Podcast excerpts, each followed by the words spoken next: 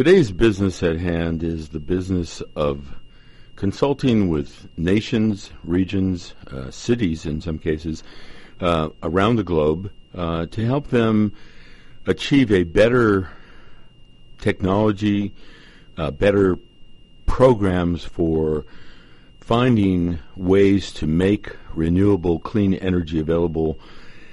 And to do that, it's quite a juggling act. Uh, I mentioned uh, technology, uh, there's an aspect of finance, and beyond that, our guest today, Michael Phillips, is actually helping companies adjust to what's going on worldwide, and that is with the inevitability of some climate change, and we know that from rising water in different parts of the world. Uh, cities are having to adapt in that way. So, building on the uh, the background that he's had as a energy uh, consultant for these uh, cities, regions, and, and nations, he um, he's cultivated quite a skill set for uh, for working in uh, 35 different countries, maybe more. And with that, um, I want to welcome Michael Phillips to the Business Hour. Welcome to the program, Michael. Good to be here, Ron. Well, Mike, I took a stab at trying to characterize um, what I know you've done for decades, but how would you characterize what you're doing today? Because you're still working with, with other nations and uh, you know, as I said, uh, you probably take it for granted just because it's what you do day in and day out. But for anyone else, it would be quite a juggling, juggling act because you have to have a good grasp of what's going on in the area of uh, energy production technologically, and certainly there's a public policy aspect. And beyond that, these days, uh, I know you're working uh, in the uh, public and private finance sector, so why don't you uh, share with us how you would characterize what you're doing, and then we'll drill down into some of the things you've done over the last few decades. Sure. Well, uh, I work on the development and finance of uh, clean energy projects, uh, mainly in developing countries. I started out working in the U.S., but I've, uh, for one reason or another, focused um, on developing countries in, in all regions, Africa, Latin America, Asia. Uh, and uh, that's involved, I should say, both energy efficiency and renewable energy, predominantly wind and, and solar, but also some bioenergy. Um, and uh, it's also been oriented toward uh, increasing private investment in those technologies because we can't do it all with just government money. We can't do it all with just uh, development assistance like from the World Bank or U.S. Agency for International Development. We've got to find ways of attracting private investment. And we've been able to do that. And now in the U.S. and across the world, we're seeing lots of private investment in renewable energy, partly because the prices of wind power and solar power have come down, but also uh, because there's um, more innovative financing techniques and the technologies have become more acceptable. They're not considered crazy and, and newfangled anymore. Um, but now, in the last year or so, uh, now that we've been successful, I mean, we can still use more private investment, but we've been pretty successful in doing that now. Um, now I'm, I've been turning my attention to the other side of of climate change, not just reducing the greenhouse gas emissions through cleaner energy forms, but now looking at the other side of adapting to the climate change that's already happening. We're already seeing, as you mentioned, uh, increasing sea levels, rising temperatures, changing rainfall patterns, longer droughts, uh, coral bleaching, receding glaciers, all these impacts of climate change and they impact and, they impact not only the environment, obviously, but people, as you say, cities, but farmers, and uh, around the world. And how can we adapt to that? Again, not only with public expenditures, but with private investment. That's the challenge because we don't right now see a lot of private investment in in seawalls, in more resilient forms of agriculture, in these kinds of things, in drainage, improved drainage because there's more flooding. these kinds of things that the government and the World Bank and those kind of people can't can't. There's not enough money from them to do it. So we've got to find ways of creating and structuring deals that will attract the private money.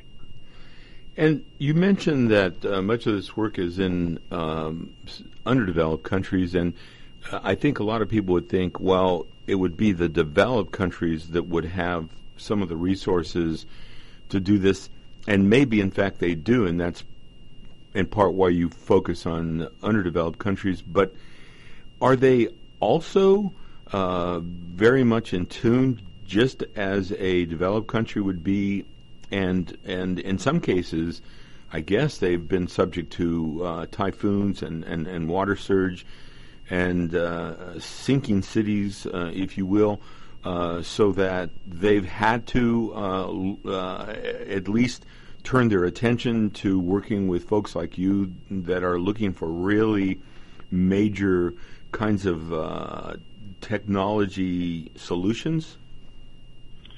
Well, it's kind of a mixed bag, but um, overall, there's definitely an increasing awareness of the each country's vulnerability to climate change. Some more than others. The most vulnerable, other than island nations, which obviously are very vulnerable to sea level rise, um, the, the the most vulnerable country in the world is Bangladesh, and they've got they just can't catch a break. I mean, they've got flooding, they've got typhoons, they've got rising sea levels, all kinds of problems there. Um, and uh, there, the country is very, very uh, aware of uh, of these impacts. They're they're a leader in climate negotiations, uh, international climate negotiations. Uh, they have very detailed plans. We're trying to do some work there. Um, with, uh, I mean, there's so much to be done, but in that case, we're trying to work with coastal farmers, which they're rice growers, and there's increasing salinity as the sea level rises. There's increasing salinity of the surface water, but also the saltwater infiltration gets into the aquifers deep underground, and and uh, so when you when you have have wells, comes out more brackish. The water has a higher salinity content.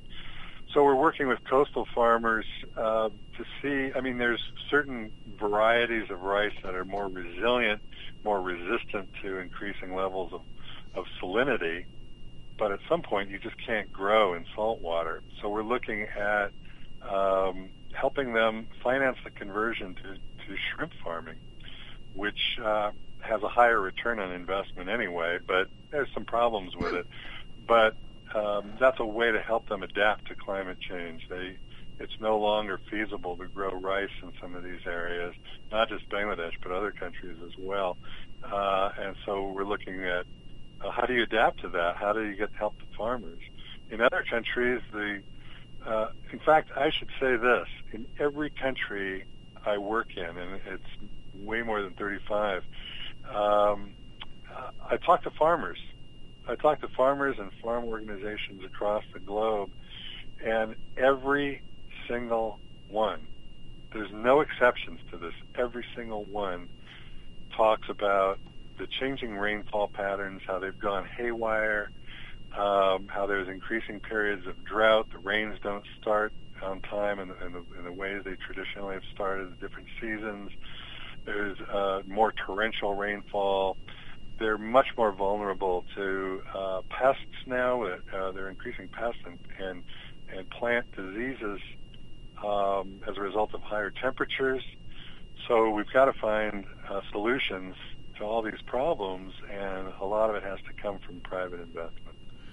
You know, a few months back we had um, both John Tracy, these were separate programs. He was the head of the American Water Resources Association, and Bob Mace, who was working with the Texas uh, Department of. I think his group was under water resources, and he was heading a portion of that group dedicated to innovation. And you know, they're faced, you know, with with similar situations uh, drought and um, unpredictable uh, rainfall and diminishing rainfall. and so I guess there there are even the most developed countries like our own that are having to wrestle with some of this um, uh, adapt uh, adapting to um, to climate changes. You were recently in the South Pacific, and uh, did you visit um, an island or two or many? And is every island uh, a, a, a, completely different situation? And and when you deal with a, a, country that has many islands, or even with Bangladesh, how do you begin to walk us through the process of assessing what they think their needs are and how you help arrive at what you see as the priorities so that you can begin to put together a project? Well, each country um, is has some similarities. Obviously, they all uh, are more are, are low elevation and they're subject to not only increasing um, sea level but increasing cyclones, uh, the equivalent of hurricanes here. Um, and they've had some record-breaking cyclones. Um, all of them uh, have traditionally been in energy have been traditionally dependent on diesel for their power generation, and that's really expensive. It's probably one of the most expensive ways to generate electricity uh, because it's not only the price of diesel, but transporting it to these remote areas is very expensive. Um, and so all of them uh, are aware of the need to be more self-reliant, and the way to be more self-reliant is with solar and wind. Um, uh, but some of them are more advanced than others. Countries like Fiji are more developed um, uh, economically and have the wherewithal to enact uh, programs to increase solar energy and wind power. Uh, others are, are less are less able to do that. So you ha- your starting point is to, um, and all of them have, you know, before I got there, were already trying to do different things. But um, uh, you know, you you start with an assessment of the resources that are available. You start with talking to government, looking at the laws that are either enabling legislation that allow for investment in these things or that are barriers. In many cases, there's problems, especially with land use. Uh, in, in Papua New Guinea, for example, uh, you know, it's all these traditional tribal ownerships of land, and if you come in and say we want to put in this solar plant, you know, you don't even know who owns the land, and someone claims they own it, and then it turns out they're not the right person, and you just get tied up in knots there. Um, but once you're able to um, to to do it, you're working with to move forward. You're you're working with the utilities, and even though these are very small countries, they each have their own electric utility it usually is only for the the main island or or main islands, not for the more remote islands. Some of these countries, like Fiji, have thousands of islands, you know, uh, that are and hundreds of them that are inhabited, uh, and so uh, you're working with the utility to finance the, the installation of these things. And in a place like the Pacific, it's really interesting because it's actually difficult to get private investment there because there's so much subsidy coming in from China, from Taiwan, from the European Union, a little bit from the U.S. Um, uh, they come in and they they want to buy influence in these countries uh, so they can sell their products. And so uh, one way of doing that, and this is true in development generally, hey, unfortunate as it may be, is they just they'll subsidize. They'll come in and say, "Here, we'll pay three solar panels for everybody." Hey, Michael. So that's where. Yeah, go ahead. Uh, we're going to have to take a break, so hold on to that thought. Uh, yeah, we're talking about subsidizing um, these uh, these regions. We're here with Michael Phillips. We're talking about uh, clean, renewable energy all around the world and what goes into working with various uh, nations around the world. We'll be right back with Michael after this break. Perhaps you are struggling to cope with the disease of addiction. If not, you probably know a family member or friend that needs help in battling the cravings and the personal and professional damage done by the effects of drugs or alcohol. Get a pen and paper and be ready to write down the following.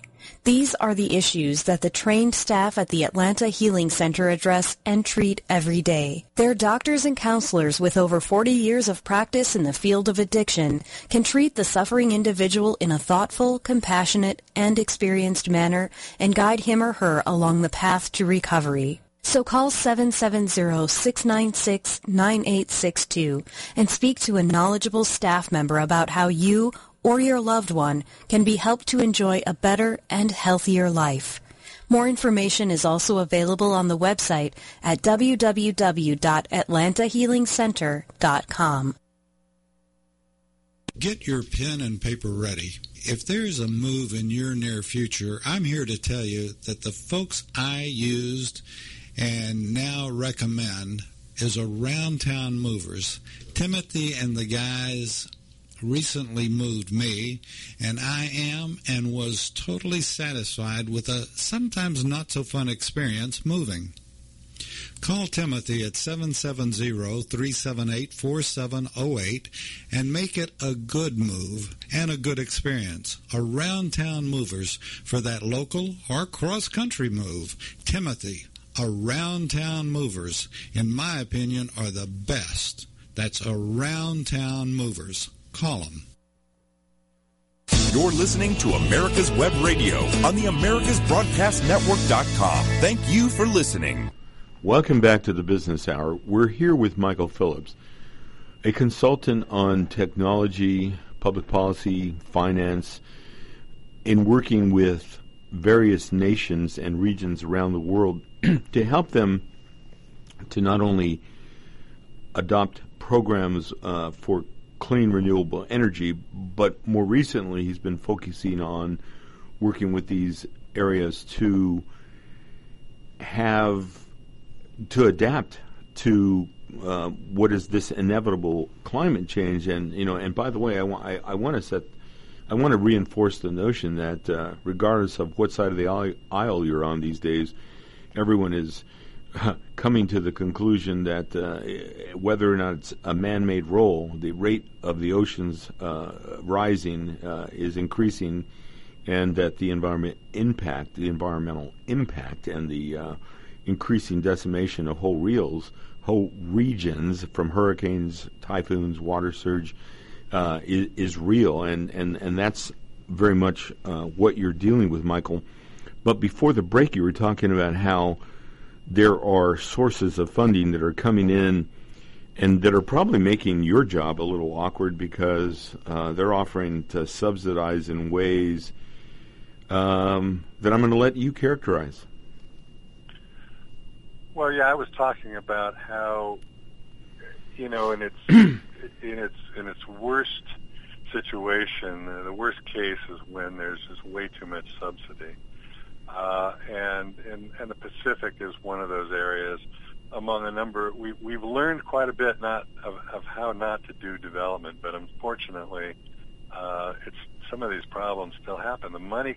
How do you get a private investor to invest if a country is saying, "Gee, I can either have private investment come in that's going to try to get a profit and a return as it should," versus taking free money from uh, Taiwan or Japan or China, it, it's a no-brainer. I'm going to take the free money. So, um, you know, it drives out private investment, but you can't sustain an economy, even a small economy in the Pacific, solely on private. I mean, on uh, on, on foreign subsidies. It's just not going to work in the long run. So uh, that's the dilemma we face there. You mentioned um, going into regions where it's not even clear who owns the land, and, and my guess is that you're relying almost strictly on the uh, the judgment of the major players, uh, possibly the uh, the power uh, utilities uh, organization that has jurisdiction. But but let's focus on that for a second. I mean, is, is that what you're doing? You're having to rely on local uh, uh, guesstimates of uh, who owns what, and uh, and then have to focus at least momentarily on the the policies related to that, unre- un- unrelated to the technology and the finance. Initially, you're you're having to to deal with some of the, uh, I guess you said tribal, uh, so you're dealing with some of the uh, the tribalism related to what can or cannot be done on the lands of uh, uh, uh, some local tribal jurisdiction. Well, I used to work on policy a lot more than I do now, but for example, in the Pacific, I was working for a European investment fund. They were looking for clean energy investments. And if you go into a place where there's these kind of tribal difficulties and you don't know who owns the land, you're only going to spend a certain amount of limited time trying to sort that out. And, uh, it, you know, if you can't sort it out, you go somewhere else. And that's what it comes down to if there's all these barriers in the way of investment in one country, you go to a different country. And so in a place, I don't, you know, I don't, I don't like bad mouthing countries, but you know, Papua New Guinea has a lot of problems. I mean, they have 700 different languages they're dealing with. They have very few roads. It's, it's really wild in the interior areas there. Even though there's huge hydro resources, it's very difficult to develop them uh, because of these land ownership issues. And um, you know, uh, so there's a lot of potential there. The utility wants to develop them. Um, the government wants to develop them. Um, they have problems themselves, and so things are things end up being practically at a standstill. And so the, the we're look we were looking for investments there, and you know I had to say, well, let's let's look in other countries. that was a country I was supposed to look in because it had so much potential, but at some point you just you you uh, you don't throw good money after bad. Well, in a situation like that, are you you um, uh, dealing with multiple interpreters? Um, Seven hundred languages is a lot no, of languages. No, in, in the main places, the main the capital, Port Moresby, and, and the main cities, people are speaking English. What about the people, the, the educated people, the engineers, the lawyers, uh, you know, uh, the policy people, the investors? Uh, you know, that language is not a problem. What about uh, jurisdictions, uh, be it the uh, uh utility company uh, that has uh, a measure of clout or a local government that wants to develop and or even private sources that are pushing for development from which money can be made. You know, they want everybody wants to be profitable, but sometimes what you're doing is uh, doesn't. Uh, even though I, I see that one of your um, approaches is to make these projects um, profitable, so that there is a return on investment, but it's a return on investment for taking an approach to uh, uh remediating a problem as opposed to uh, building uh, residential units that have a separate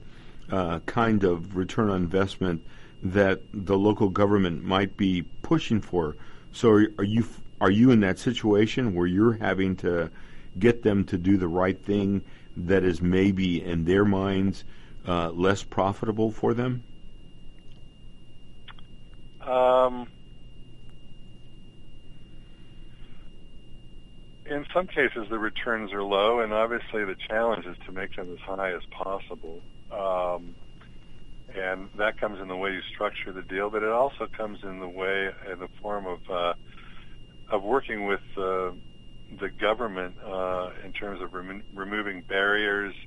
Um, uh, in some cases, increasing uh, support, even if it's just verbal support.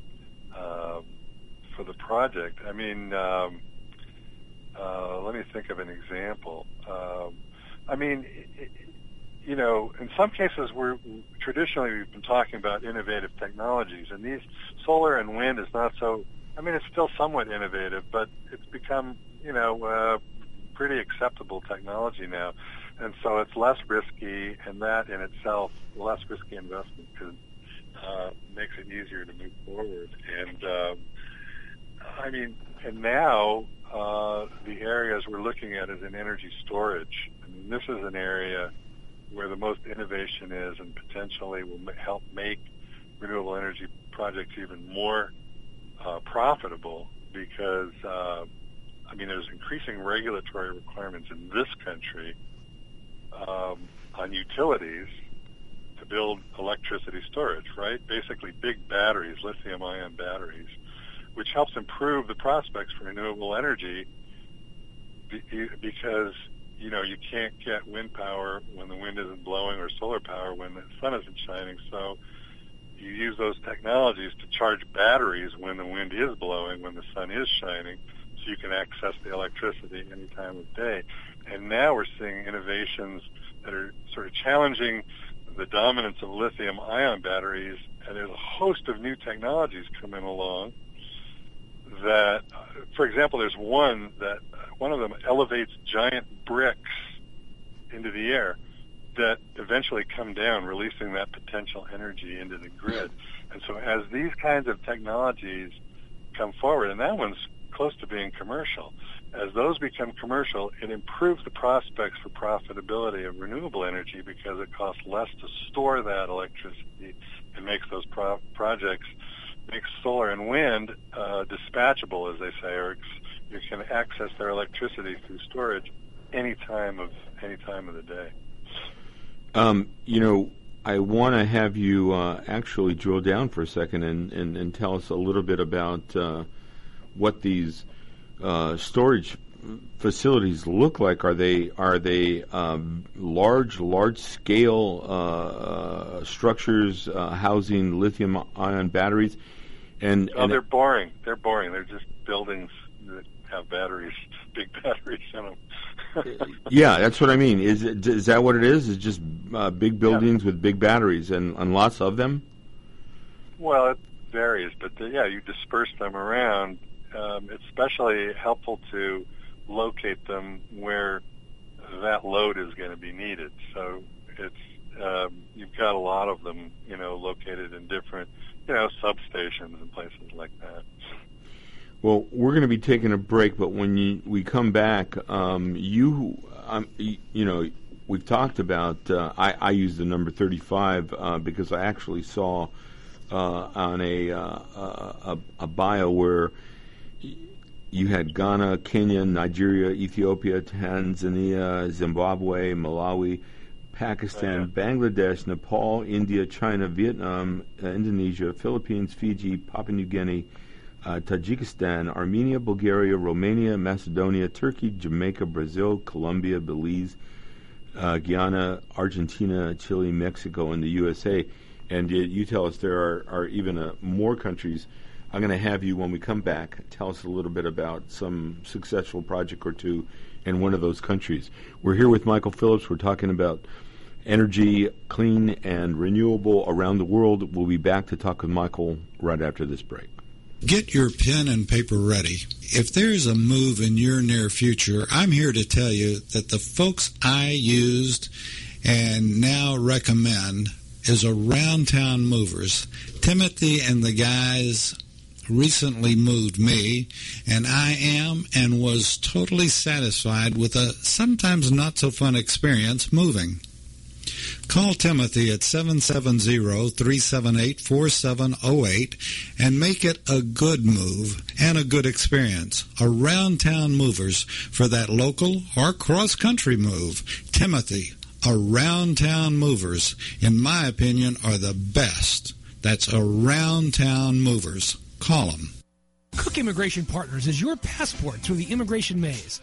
Whether it's help with e-verify in your business, or help in how to document a new employee under the new I-9 rules, or if you marry a foreign national, Cook Immigration Partners is your best choice for a legal advocate.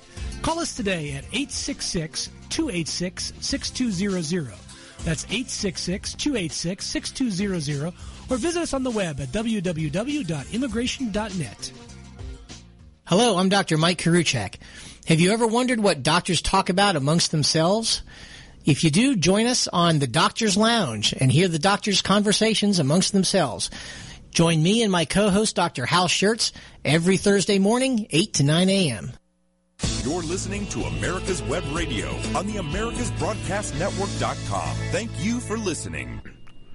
Welcome back to the Business Hour. I'm Ron Camacho, your host, and we're here with Michael Phillips talking about the consulting work around the world with various uh, nations uh, working on renewable clean energy projects uh, and also helping them to adapt to the changing climate with uh, rising seawater and flooding and all of the issues related to those uh, climate changes. And I want to, uh, before we talk about specific projects in specific countries and, and, and maybe what you might characterize as a, a success story in one of those uh, one of those countries. Um, it, it it appears to me I, I, I, saw a resume and it looks like you have really uh, built upon a background that started with environmental studies, urban planning, uh, specifically uh, focusing at times on um, solar energy, uh, and building um, a skill set that has you working on public policy issues along with the technology. And, and, and by the way, you you went to Pitzer College in Claremont, where you were an environmental studies major with an emphasis on on energy. Then you went to uh, Cornell, and in their city and regional planning uh, group with a, a concentration uh, in the area of finance. And uh, it would uh, seem to me that with that foundation, you've been consistently building this larger and larger skill set. And, and and Michael, you'll have to forgive me, but I want to read um, uh, what is uh, a description of, of at least two different roles, and they're related, but they're different. And one of them is that you help in the identification, the appraising, of developing climate uh, friendly investment projects in developing countries, appraising the policy and regulatory environment for climate friendly private investment, including the analysis of policy and regulatory barriers, identifying usable financial structures, including blended finance, public and private partnerships, green bonds, revenue bonds, and retail debt financing. And that is a, a, a, a recent role uh, that you had, but also you've worked as a team leader. And I would imagine you have uh, teams of people in the area of technology, finance, and public policy. And uh, it, this description goes on to say you're you're a, a, a, w- you're focusing on on finance with project consulting for energy efficiency, renewable energy, energy access projects in developing countries, and that there's a focus on performance, contracting, demand side management, market appraisal for clean energy credit lines, fi- financial modeling, financial structuring, bioenergy, and wind energy. Pardon me, boy, I'm a mumble mouth today. Uh, market appraisal for clean energy uh, credit lines, wind energy feasibility studies, mini grid financial structuring, solar home program designs, uh, LPG financial uh, assessment, load management, demand response policy, and regulatory analysis and program evaluation. Now that is one gigantic mouthful, and maybe my listeners will, maybe my listeners will forgive me for fumbling over some of that, but that's a lot of different areas, some of whom, um, some areas of, of which are areas that individuals focus on almost their entire life, or at least one or two or three of those areas, but you're juggling multiple disciplines uh, and then acting as a as a team leader. Um, would it be fair to say that it's been decades of amassing this skill set uh, that has gone into uh, allowing you to, to act as a team leader with people in each of these different fields? yeah, it is decades of experience, but I should say that, and you're right. There's some people who just specialize solely in, in you know one or several of these kinds of areas. So when you're a team leader, and I've, I've led a lot of teams on, on these things consisting of finance people and engineers and sometimes other disciplines, um, it's in my role. It's kind of like a decathlon, you know, competing in the decathlon in the Olympics, where you get good at a lot of different uh, events in this case, but there are people who just specialize in high jump or pole vault, and they're much better than the person competing in the decathlon in each of those events. So, yeah, you have to have a broad range of skill sets and be pretty good uh, at understanding a lot of different financial approaches and policy approaches. Um, because in reality, that's what it takes to get the job done. If you're trying to move renewable energy forward, you have to be able to think about all the different approaches that might, you know, I, I can't tell you how many times I have to tell people there's this option, there's this option, there's this other option, you know, and you have to understand each of those options, which involve different financial instruments uh, and different approaches. So, yeah, I mean, you list all those things, and I'm going, oh my God, you know, that's I used to do this, I used to do that, but um, yeah, obviously, don't do all those things at one time. Well, I mean, there really truly are people who whose um, nine to five job is focusing on establishing credit lines uh, for clients, or or doing financial modeling, or uh, fo- uh, having a focus on on on bioenergy. That's their job. That is. Uh, yeah, and I'll bring on an expert on on. We were looking at um, ex- for a private investor. We were looking in Guyana in South America at developing a biofuel project, uh, and and I brought in these experts from Brazil, who were soil experts. Uh, technology experts because Brazil is the world leader on biofuel development so they, I, I hired them and brought them in to do the specific technology analysis and, and agricultural analysis that and, was needed. And, and why was Guyana um, a, a, a, a, ripe environment uh, for? Guyana has a lot of land available. I mean, they have a lot of forests that they're protecting, um, but they have areas designated for agricultural development. And there was an investor who um, hired me to do basically an assessment, a feasibility study on, on, on, on that. And we had to look at the soil, the land, the transport, the port. How good is the port, uh, or how not good is the port in this case? Uh, and, and also looking at world markets. Where can we sell the, the in this case, ethanol that that comes from from sugar cane? Um, you know, so you're looking at a, a range of agriculture uh, technologies, processing technologies, economics, port facilities, world markets. You have to look at all this. So I assembled a team with um, people who were uh, experts in each of these disciplines. And and uh, where does that that project stand? Are they uh, still contemplating that, or uh, are, have they begun well, that, that kind no, of no, no. that that fell apart, and I I could tell you that I'll do the long story over a beer sometimes. Okay. it ran into some crazy, crazy difficulties there that were unique to Guyana. Basically, the investor was tired of this happens a lot that you just run into unforeseen obstacles. This happens in developing countries. It happens in industrialized countries too. You run into unforeseen problems, and uh, we ran into a whole host of them. People making promises and breaking the promises people doing analyses, not our team, for us that were that were inadequate, and and we were just spinning our wheels and spinning our wheels, and the investor finally got uh, frustrated and threw in the towel. Yeah, I would. That happens a lot in developing countries. that happens more often than you'd think.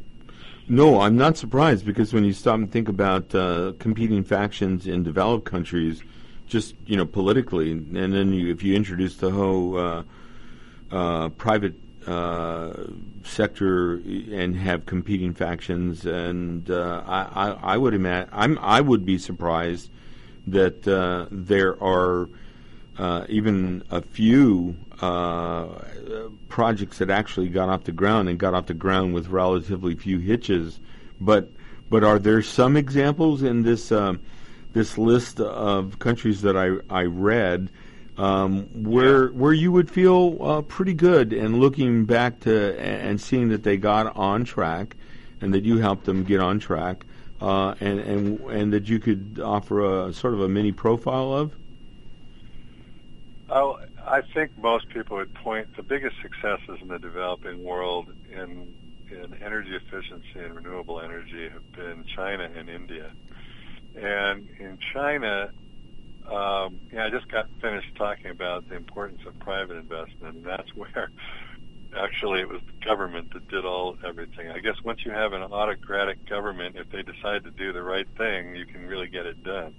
Um, and they did. They they they um, decided that they were they wanted to provide electricity to everybody, uh, and so they pursued everything. Uh, they still are, and uh, so that meant not only uh, pursuing coal and and nuclear and, and harder technologies like that, that they pursued uh, in an extreme way small hydro and solar and wind and energy efficiency improvements. Um, India, India has done a lot of that too, uh, through fits and starts. But now they they're doing quite a bit of really interesting uh, um, and positive uh, programs to increase solar, to improve energy efficiency, increase wind power.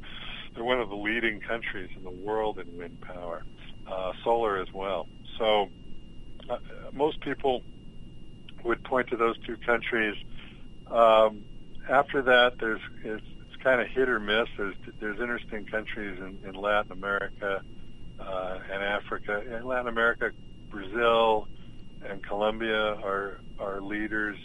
Um, uh, Mexico to some degree, uh, in Africa, Ghana, uh, South Africa, um, yeah, well, Kenya to some degree. Kenya is really interesting because they they have um, developed um, their geothermal resources to a large degree. This is a high temperature underground uh, areas that they they basically mine the heat and bring it up and use it to turn turbines. Um, and so they've really developed that. They're continuing to develop that. Uh, as a, it's a great resource, but not not every country has that resource. They're fortunate enough mm. to have it. So, I mean, there's a number of examples around the world that are that are pretty good. Well, well, let's drill down for a second into to Kenya. No, no pun intended. But did they have some uh, degree of geothermal technology uh, in place, and uh, it it it was something that then you focused on to, to help them realize is something that they could expand?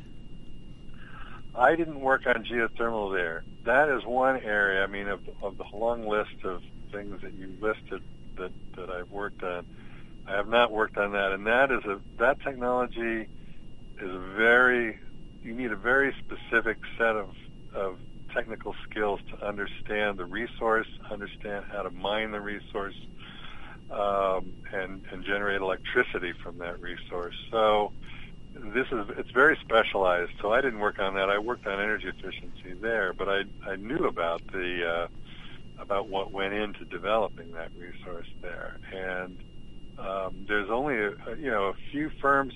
The firms that know how to do that kind of development, not coincidentally, are from Iceland because they have a lot of geothermal resources there, and the United States because we have geothermal in Hawaii and California. And so there's the, the companies that have worked on that, the engineering firms uh, that worked on that in Kenya, obviously had experience in their home countries doing the same thing. Uh, Mike, we're uh, we're going to take another break, and, and when we come back, you know, we might have you profile uh, a project or two, but we're also going to talk a little bit about um, just um, how you decided that you were going to even focus on uh, the environment and uh, how you uh, collected this skill set that you've applied in this very multidisciplinary way. We're here with Michael Phillips. We've been talking about renewable clean energy projects all around the world that he is uh, helping to facilitate. We'll be back with Michael right after this break. The Docs for Patient Care Foundation is your way to join the fight and become a member of an organization created by doctors for patients dedicated to fighting for your healthcare freedom and preserving the doctor-patient relationship. Get a pen and paper. Write down docs4patientcarefoundation.org. That's D-O-C-S, the number 4, patientcarefoundation.org. Go to our site and please make a generous tax-deductible donation and join the fight today. Thank you. The disease of addiction is a life-altering challenge, not just for the person suffering its effects, but also for the family and friends who support and love the one caught in its grasp. What should be the course of treatment? Who is the best person to render treatment? And what is the best place to go for the care that is needed? We know that you want answers to these and many more questions. Call 770-696-9862 and speak to a representative of the Atlanta Healing Center. They can tailor a program specifically designed to address the needs of the person suffering with an addiction or give you guidance as to where that help may be found. Information is the key, and the trained staff at AHC is here to assist. If you wish, you can also get more information on the website located at www.atlantahealingcenter.com.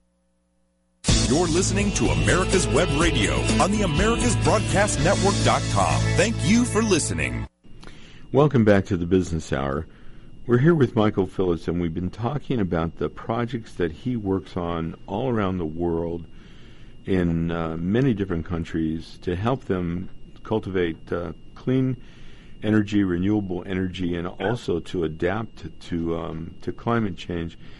Uh, I, I, said before the break that we were going to drill down for a, a, moment and talk a little bit about uh, how you have uh, uh, amassed, and I think that's the right word, amassed a skill set to help you work on all these different aspects of these projects. But before we do that, um, maybe you could share with us uh, some specific examples of how you're helping uh, countries to adapt to uh, rising water uh, and to um, changes in, in, the climate, which would be something you focused on in more recent uh, years as opposed to decades uh, ago. And uh, is there a project you um, want to share a little bit about? Let me tell you about a couple of them. They're they're underway now, so I can't say they're successful. Uh, we're still developing them. Uh, as far as sea level rise goes, uh, one uh, one solution um, uh, is the building of seawalls, and um, people are, are taking a look at that seriously in a, in a lot of different places. One place is Indonesia, and um, the challenge is how to find, as I mentioned before, how to find private investment investors that'll invest in that. Usually, it's governments, it's infrastructure, it's governments. Governments build highways, governments build seawalls, governments build these kinds of things.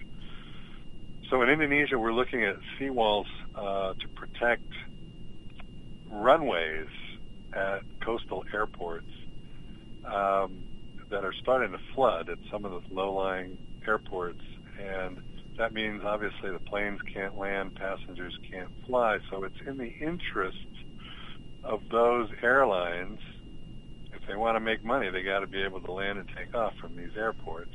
Uh, so some investment from them or a fee on them, the, increasing the landing rights, which would obviously get passed on to the passengers, to help pay at least part of the cost for these seawalls. Otherwise, we're looking at uh, putting them in a green bond. A, a, green bond is a is like a regular bond. You take a lot of uh, projects, you you package them together into a bond that is backed by the government, but that hopefully will generate its own revenues to pay back bondholders. And a lot of those bondholders are private investors, institutional investors like insurance companies and pension funds. So uh, this is one approach. We're, we're working with the National Infrastructure Development Bank in Indonesia as well as the Airport Authority. Um, don't know yet if it's going to be successful, but we're trying to come up with a way to at least get some of the private private parties to pay part of the cost of those seawalls.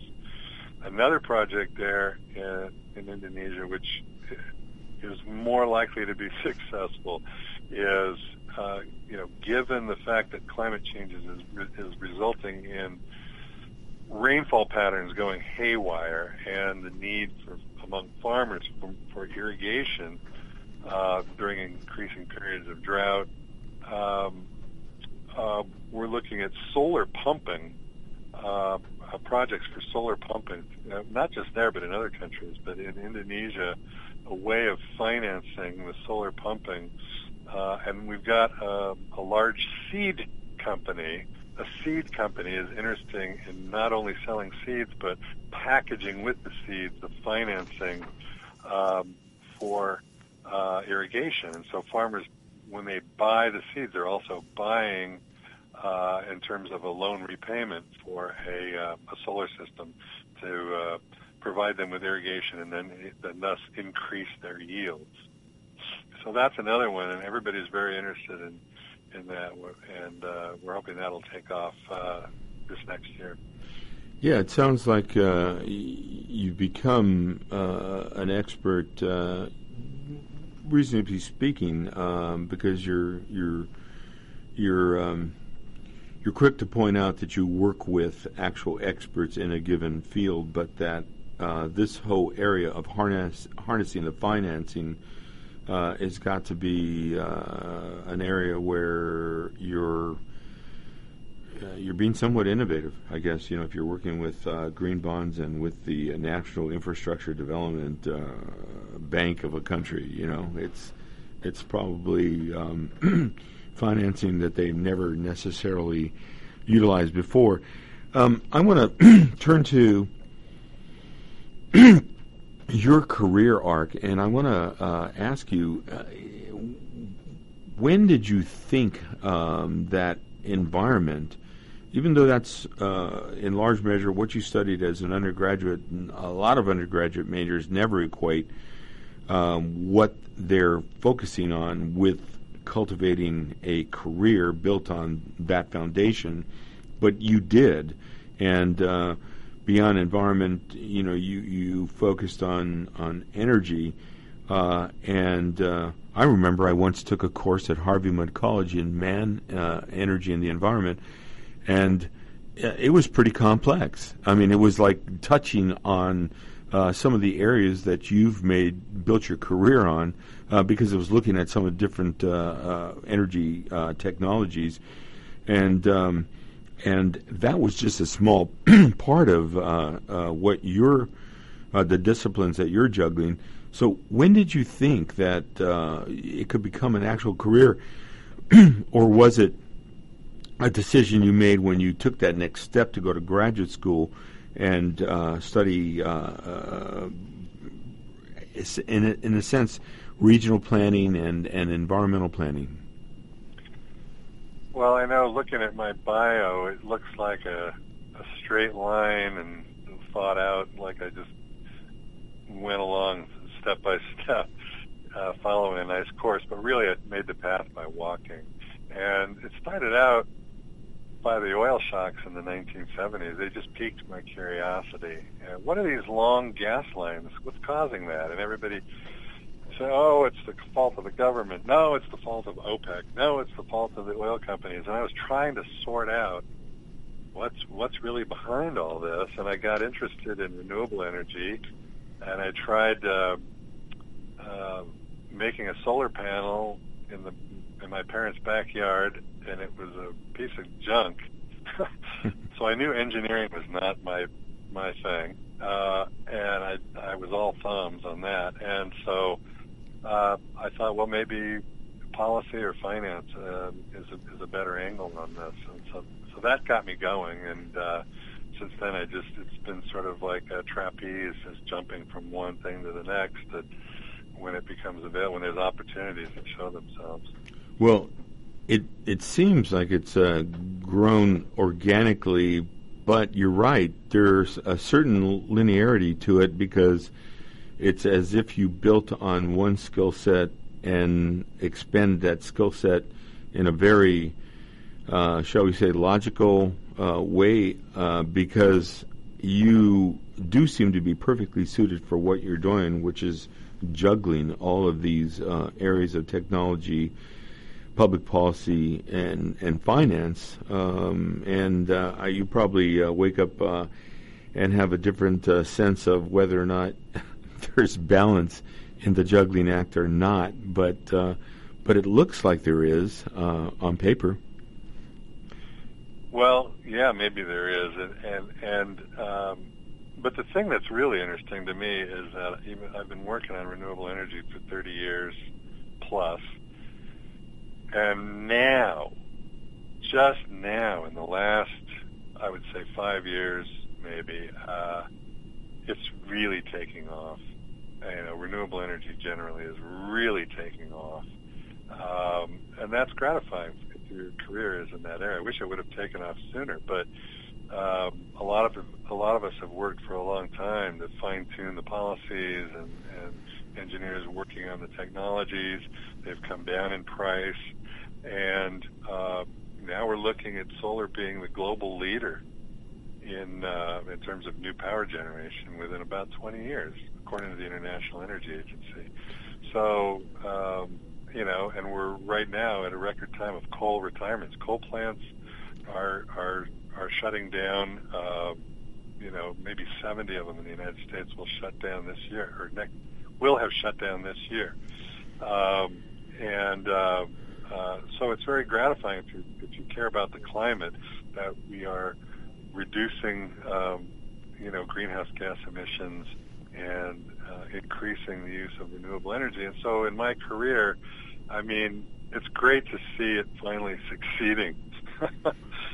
seeing some results that are positive. Yeah, there's no question. Uh, it's got to be gratifying to see uh, um, a lot of uh, this work uh, uh, reaching uh, a point where the technology, the the policy associated with the technology, and then the actual implementation of these renewable and clean energy projects are, is, is coming to are, are coming to fruition. Um, uh, I, I, am going to turn uh, the uh, topic uh, to something uh, that we won't be able to drill down in, but I think I would be remiss. I want to point out that uh, it, it's it's kind of a hobby, maybe an, a, a, a, a, total aside. You have always been interested in music, or at least for the few decades I've known you. you became an accomplished musician and uh, actually had a, a, pretty successful band in Washington D.C. Um, but you now host a, uh, a show on Radio Tacoma uh, called Jazz in the Kitchen, uh, which actually I listened to last night. Uh, uh, I do now and then, and and it's really a good program, Michael. So I, I wanted to plug that, and and what would you say? TacomaRadio.org. TacomaRadio.org. And, and, and, and, you know, can we close with one statement? Because beyond this multidimensional approach to what you do professionally, uh, including um, the, the addition of the uh, radio program, what advice would you have to young people thinking, oh man, I want to become an artist. No, I want to become a banker. No, I want to become a uh, technology guy. I want to be an engineer. Uh, well, what advice would you have for someone who might end up having to juggle a career and do it in a, a fulfilling way?